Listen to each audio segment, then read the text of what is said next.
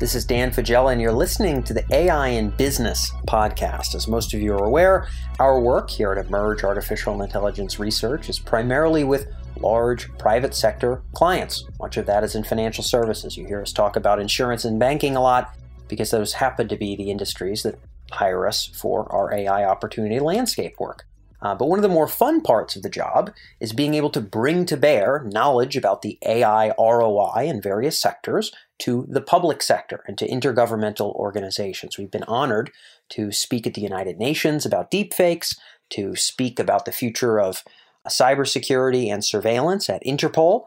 And for this particular event, for this interview this week, uh, at the OECD's headquarters in Paris for their opening of their OECD AI policy Observatory, which is a fascinating project we'll cover in more depth in future interviews. Our guest this week, our honored guest this week, I should say, a proper government role, is Lynn Parker. Lynn Parker is a PhD from MIT in computer science who teaches at the University of Tennessee, and she is the deputy Chief Technology Officer of the United States of America. No insignificant role.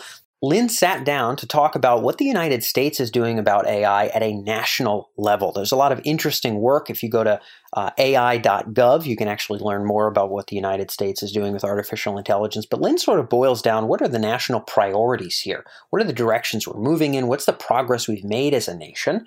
Um, and what does that mean for the future of artificial intelligence and the investments therein? A fascinating interview, and it was excellent to be able to sit down with Lynn and really get the details. And this interview is made all the more relevant by the fact that the private sector is freezing up in many industries. So we know that many of our audience members are AI vendors or service providers, whether they're consultants or strategists uh, who work with organizations. And the private sector is having a tough time producing budget for new deals and new sales. We've recently produced a report. In fact, this is four to five months in the making uh, with one of our research fellows, Ryan Smithwright, called the U.S. Public Sector AI Opportunity Report.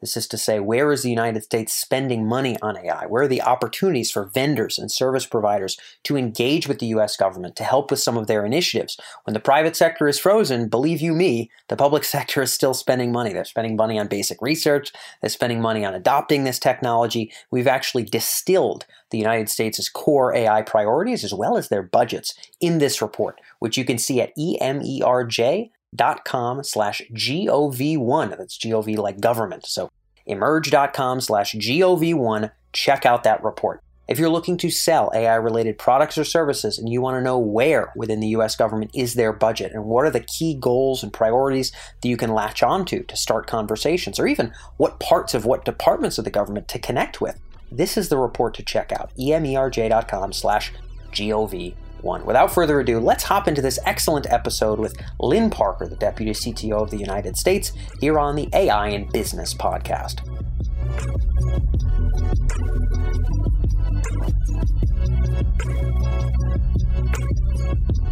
So, Lynn, where I want to get us start off is just getting an overview of the U.S. AI initiative. I think some folks aren't aware of sort of the broader plans of the U.S. government, and I think it'd be good to overview what that is and what progress has been made. How would you sum things up?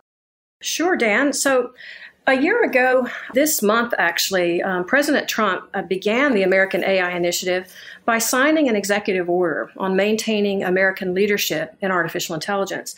And that initiative really sets our national strategy for AI and looks at what the important role is of the federal government in making sure we continue to develop the American innovation ecosystem around AI. Now, if you think about the innovation ecosystem in the United States, we have three major pillars. Of course, there's the uh, activities of the federal government play a strong role industry is incredibly strong in the United States in AI. And of course, we have academia, some of the top universities in the world in AI as well. So all three play important roles. And the American AI Initiative is defining what are the key high priority areas that the federal government needs to look at and to work on in order to play its role in strengthening that American AI innovation ecosystem. So if you look at the uh, American AI Initiative, then there are a number of key pillars. First and foremost is recognizing that we need to invest in research and development. Many of the advances that we are benefiting from today in AI are due to the decades old innovation um, investments that the federal government made. And so we recognize that into the future, we also want to be able to take advantage of new innovation. And so prioritizing AI R&D is the first priority of the American AI Initiative some progress in that area. Just recently, the president announced for the fiscal year 2021 budget, which starts in October, announced the uh, commitment to doubling the non-defense AI research and development investments yeah. um, over two years. We also last year updated the National AI R&D Strategic Plan to guide those investments, and we released a progress report documenting the impact of those investments on advancing the state of the field. So that's an important first pillar of the American AI Initiative. The second is um, recognizing that there are other kinds of resources that are needed as well. And that has to do with data and computational infrastructure like cloud computing and high performance computing. So there have been a number of actions in that area as well. A third pillar of importance in the American AI Initiative is recognizing that there are some barriers to innovation AI innovation, and we need to address those. So that has to do with regulatory barriers as well as uh, the need for in, increased technical standards, AI technical standards. So just recently, um, we released a proposed uh, AI regulatory principles for the United States to govern the use of AI in the private sector. And then at the end of last summer, NIST, the National Institute of Standards and Technology, released a plan for the federal engagement in the development of AI technical standards. Now, a fourth key pillar is about workforce development we recognize that given the impact of AI across nearly every sector of society, people need to be able to have the skills in order to engage. And so it's about not only advancing the, the skill set of the deep experts, but also your everyday people who need to have the opportunity to thrive in this new era of AI. And then finally, a fifth pillar that I will mention um, is about uh, the international engagement and the importance of promoting an international environment that's supportive of American AI innovation. We were happy last year to join with OECD, the Organization for Economic Cooperation and Development, in signing on to the first intergovernmental consensus agreement on fundamental principles for the stewardship yeah. of trustworthy AI. And we're happy now to uh, join with the other OECD countries in launching the AI Policy Observatory to continue that work into the implementation of the principles.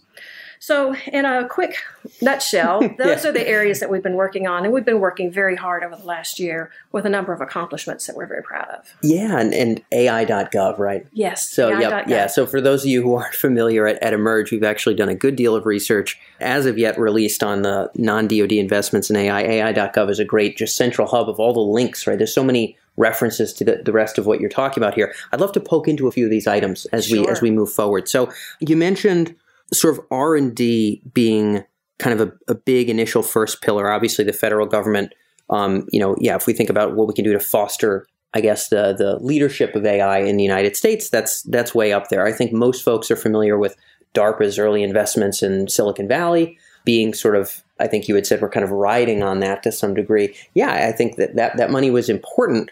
When it comes to kind of you know stuff even outside of the DoD for R and D, you know what kind of floats to mind for you as to where where the government is is really implementing those initiatives? I guess when i think about it i think about partnering with universities on particular projects or i think about particular technical goals and trying to fund maybe private sector teams to kind of reach those. What does r&d really look like in terms of what the us is excited about and really wants to to marshal resources behind you know, I think one of the great advantages of the American uh, research and development system is that we have a lot of different agencies that have different missions. You mentioned DARPA, and certainly DARPA has a mission of avoiding surprise and looking at the cutting edge of technology development. And so they certainly are investing with their AI Next campaign and looking at what's the next generation of AI look like. Um, explainable AI and AI that can have more common sensibilities. Those are extremely important investments for looking forward. But, you know, in the United States, we don't have a Department of Science that top down tells all the agencies what to invest in. It's a great advantage of ours that we have all these different mission agencies um, like Department of Transportation, like NSF, NIST, NIH, and so forth. And all of these agencies are investing according to their mission and, and, according to their perspectives. So you can dig into programs at all of these agencies that are advancing the field. And I reference again the progress report on AI that we mentioned that is available on AI.gov that goes into some detail into how all of the investments that the agencies are making are contributing across the application sectors of AI. And so that way we're being able to push the frontiers in so many different domains. Now, many of those areas of funding are for academics, and some of them are collaborations or partnerships with industry and other non governmental actors like nonprofits or domain experts in civil society. So, partnerships is a key theme in all of these investments, making sure that um, we are coming together across all of these different sectors to work together to advance the field. And we're going to get into the intersection with the private sector before we're out because I know our listeners uh, are predominantly in that space and many of whom are in the United States and will be interested in that topic. To kind of, I guess, as, as a transition into our question number two, you mentioned this final point is international engagement with sort of groups that are supportive of the U.S. AI innovation. Obviously, we're here at the OECD now, Lynn. You know, this is one sort of forum for democratic nations to think about AI development. What does international engagement mean when it comes to the US AI initiative? What, what does that imply? Well, certainly, I think when you um, look at the whole spectrum of activities that are happening internationally, there are an enormous amount of these activities. You know, some 30 plus agencies at the UN are, are, are getting into AI. There are lots of think tanks and um, academics, and there's just a huge number of international organizations that are thinking about artificial intelligence. And so when we were looking at the international spectrum, we looked at the Organization for Economic Cooperation and Development, OECD, um, as a group that has a number of like minded countries together. It looks at approaches that are based on scientific evidence and multi stakeholder approaches to policymaking so that we can support innovation in particular while we're also making sure that the technologies are being developed in a way that's consistent with our values. And so we were happy to join in with OECD activities and then also to continue that with the AI Policy Observatory. Now, if, if you think about this from uh, an international perspective as it relates to the United States, what does it mean to promote an international environment that's supportive of the American yeah, AI initiative? Yeah. And so, in particular, we want to join with like minded countries to say that we don't have to make a choice. We don't have to say either you're developing AI and innovative uses of AI across so many different sectors of society, or you have to develop in a way that's consistent with our values. We reject that either or mindset. We believe that in order to develop AI technologies that are beneficial and are also reflect our values, which is a lot of what the international conversation is about right now, we also need to be the global hubs of AI innovation. So, on the international front, if you look at a lot of the conversations now, they're about how do you regulate AI in many cases? How do you oversee the use of AI to protect ourselves from AI? But we believe that is taking it it can go to the extreme yeah. to the point that we're not only protecting ourselves from AI, but we're also taking an unethical step of not allowing ourselves to benefit from AI at the same time. So the international conversation around this is as an area that we are engaging in to make sure that people are approaching this with a, a level-headed approach in that it's not a choice between innovation or values, but you can do both you can do both if we're the global hubs of innovation. So we believe the activities that are happening through the OECD are fostering that mindset of innovation and a values based approach. Yep. I think when we've done interviews with folks in Europe, AI experts in Europe, we have a series in Q2 that will release about this. And there's a lot of folks who are a little concerned that there is a level at which regulation and double checks and ways of using data that involve a hundred other double checks could potentially prevent us from bringing this to diagnostics, bringing this to transportation, bringing this to life in ways that are good. Um, and so that balance is nuanced. And obviously, America is going to be more on the leading edge of that, uh, want to lean a little bit more towards innovation, partially because that, that's America's bag, and also partially because we, we sort of already hold that position, I think, and, and maybe need to maintain it. So that, that does feel quite delicate. I guess that takes us into question two. which is what does it look like to maintain it? Because clearly, to integrate, to make human rights something important, uh, some some semblance of privacy and and security and uh, reliability of these technologies is, is definitely one factor. And then there's like moving as fast as we can to have the best economic advantage, the best military advantage, whatever the case may be. Like you said, it's not either or. But what, what does it look like for the, the, the nations that want to have both to be able to do that well? Because it does feel like a tough problem. It is a tough problem. We believe that the framework that we put out this January for a proposed AI regulatory approach demonstrates how you do both. If you look at that, it's now out for public comment, by the way, until uh, through mid uh, March. and we certainly invite people to provide their feedback. That talks about how you can have the development and the innovation while at the same time making sure that the innovative technologies are used in a way that's consistent with our expectations for our values civil rights, civil liberties. And so our AI regulatory approach is addressing this, this balance by saying, okay, first of all, when we're thinking about regulation of AI, we want to make sure that we're engaging with the public. And so people from all perspectives can come together and, from their perspectives, provide feedback and information on how best the regulation can work so that we can look at both sides. We can look at how the innovations can benefit people and the ways that maybe it can need some extra guardrails. Yeah. A second principle or overarching goal of those regulatory uh, principles is to limit regulatory overreach. So it's recognizing that we need a flexible, performance based framework for regulation rather than a one size fits all approach. And in that way, we are carefully balancing the benefits as well as those cases where we need to make sure that we're not going too far in a use case of AI. And then a third primary goal of those uh, regulatory principles is in promoting trustworthy AI. And that's recognizing that as agencies are considering regulatory oversight of the use of AI in the private sector, that we're considering things like fairness and non discrimination, disclosure, transparency, safety and security, and so forth.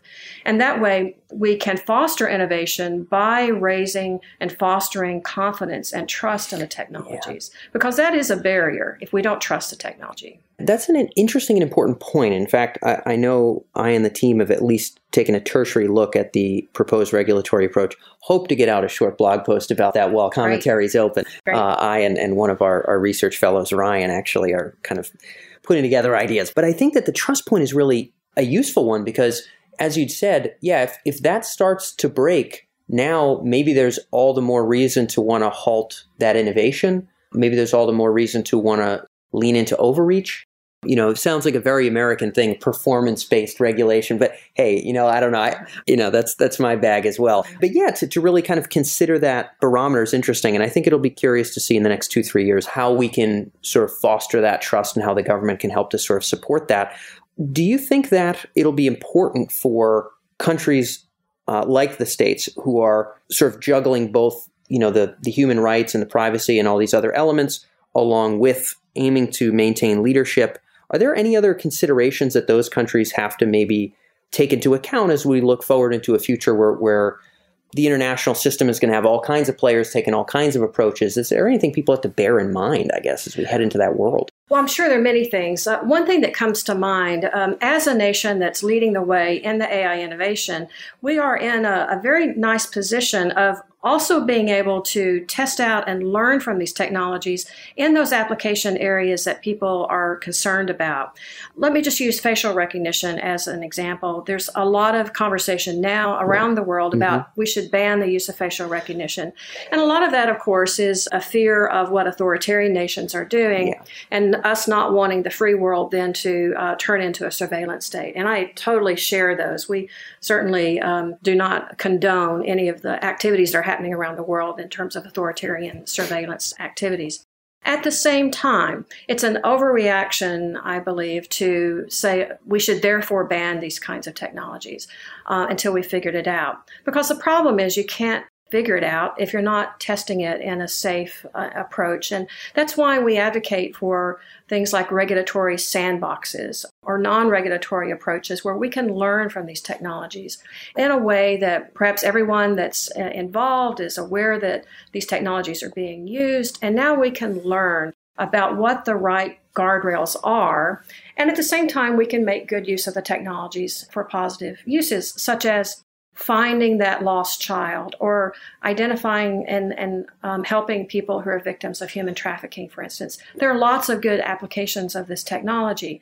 If, however, we overreact and say, let's just not use it at all, we're hurting ourselves from not being able to take good advantage of the technology. Yeah, and it, it does seem like um, that sandbox regulatory environment is you know, maybe more necessary than ever in a domain where technology is so shifting so quickly, right? That the normal ossified, you know, write the rule, paint it across the nation or paint it across the state just just may not work as well as these kind of test beds. And it'll be curious to see how the government adapts to this sort of more evolving uh, regulatory world. But my hope is that that dream can come to life. Final question, because I know we've got a lot of private sector folks tuned in. We've got the sense that, well, it's maybe been said for three, three and a half years, really the last year, 18 months, there's been a more ardent effort, not only from the DoD, but other facets of the US government to kind of be more plugged into the innovation space outside of the big contractors that deal with the government necessarily to try, trying to open up a little bit more. You know, if you're talking to a business crowd who wants to understand what that means, what what this I guess enhanced ability to contribute to government AI efforts sort of looks like, what would you say to that that audience? Well, I think right now we're certainly in a stage where we want to be able to work together in partnerships. And the private sector has lots of expertise in particular use cases of, of AI that, that they have been developing.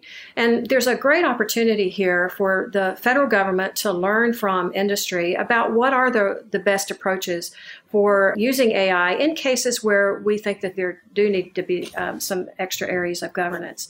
So, having the dialogue between industry and government about what the right approaches are for making use of these technologies in these challenging use cases that we all agree we can benefit from, but we have to do it in a right way. That's a great uh, opportunity to hear from industry about their ideas because they know the technology the best and they know um, what some approaches might be that would work well. And through that partnership with the government, we can make better strides toward actually implementing all these principles that we're talking about.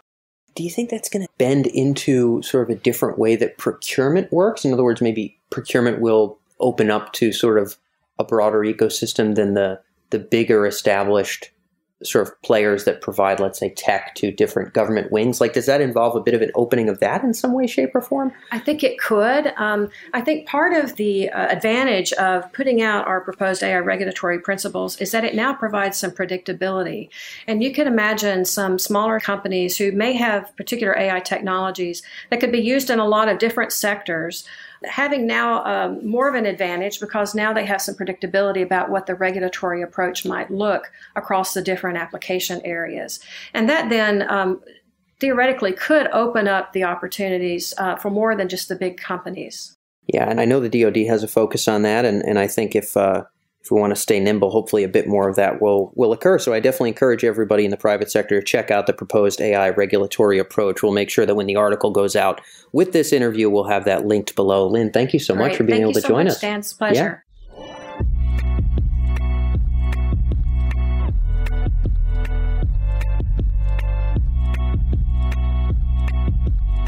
So that's all for this episode of the AI in Business podcast. If you like this program, if you get a lot out of what we do here, please do consider leaving us a five star review on iTunes. It means the world in terms of helping get the show out to more folks that are interested in artificial intelligence strategy and AI use cases. And it certainly means a lot to us here in the team. We learn a lot by reading the comments about the podcast, whether it be emails, whether it be LinkedIn messages, which I'm always getting bombarded with, but I appreciate and also messages on iTunes. So drop us a five star review if you like the show. And otherwise, be sure to stay tuned for next Tuesday here on the AI in Business podcast.